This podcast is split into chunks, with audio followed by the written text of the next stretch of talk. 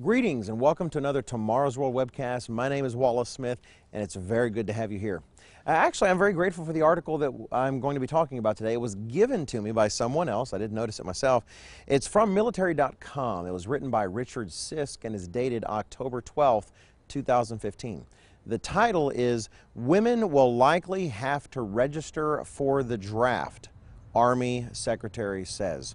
Uh, it deals with a discussion with Army Secretary John McHugh, the uh, Secretary of the Army for the United States. Uh, let me just read a little bit. It says, if your objective is true and pure equality, then you have to look at all aspects of the roles of women in the military, McHugh said. And registration for the draft will be one of those things that will have to be considered. McHugh said draft registration was not a subject to be decided by the services or the Department of Defense and will ultimately have to be dealt with by Congress. He expected a, quote, pretty emotional debate and discussion. And I would have to say, I hope it is a pretty emotional debate and discussion. You know, when it comes, at least in America, to women in the military, I know that there's a lot of nations out there that do have women in their military, and we certainly do. But the draft is another matter entirely.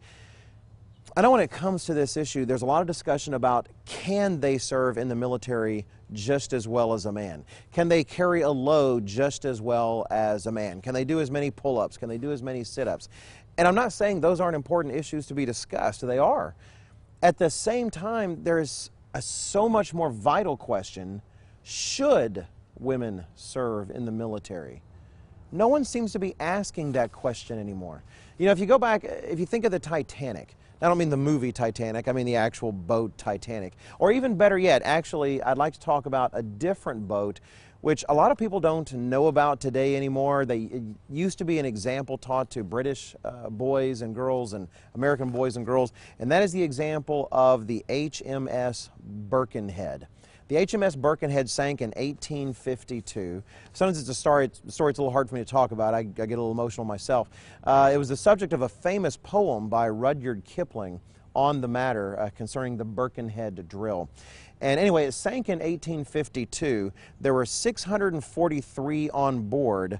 193 of them survived its sinking. The rest of them died. It was military men, British military men, and their wives and children. And it was in danger of sinking in shark infested waters.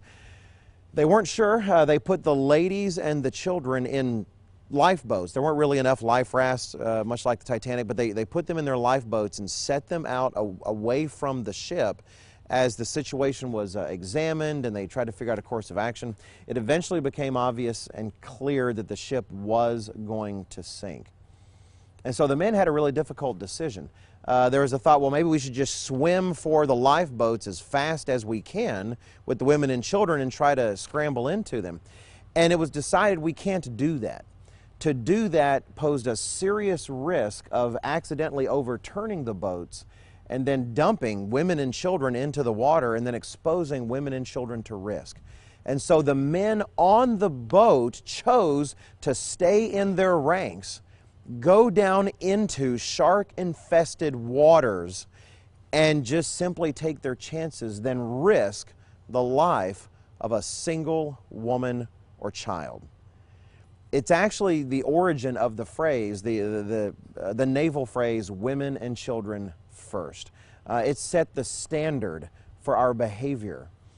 How far have we come from that kind of standard when we understood that was the role of men? It was to protect, it was to serve women and to serve children.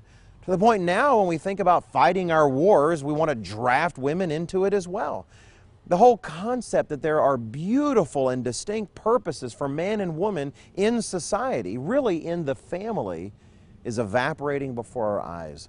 You know, in the Bible, the Apostle Peter made a statement in 1 Peter chapter 3 and verse 7. He said, Husbands likewise deal with them, speaking of wives, deal with them with understanding, giving honor to the wife as to the weaker vessel, and as being heirs together of the grace of life. It didn't mean weaker in mental faculties or anything like that. It just meant in terms of physically weaker, and that as a man, you should remember that and honor her appropriately. If anything, it says they're equal heirs to the grace of life. We've lost sight of that completely in our society. The idea that men and women have beautiful roles designed by God in the family that should be honored to bring out our best is just evaporating away.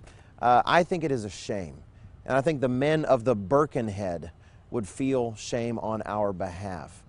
But when we ignore God's design in one area, it just spreads to all other areas of life. Uh, I hope that we'll take the time to think about issues like this before they press on us personally.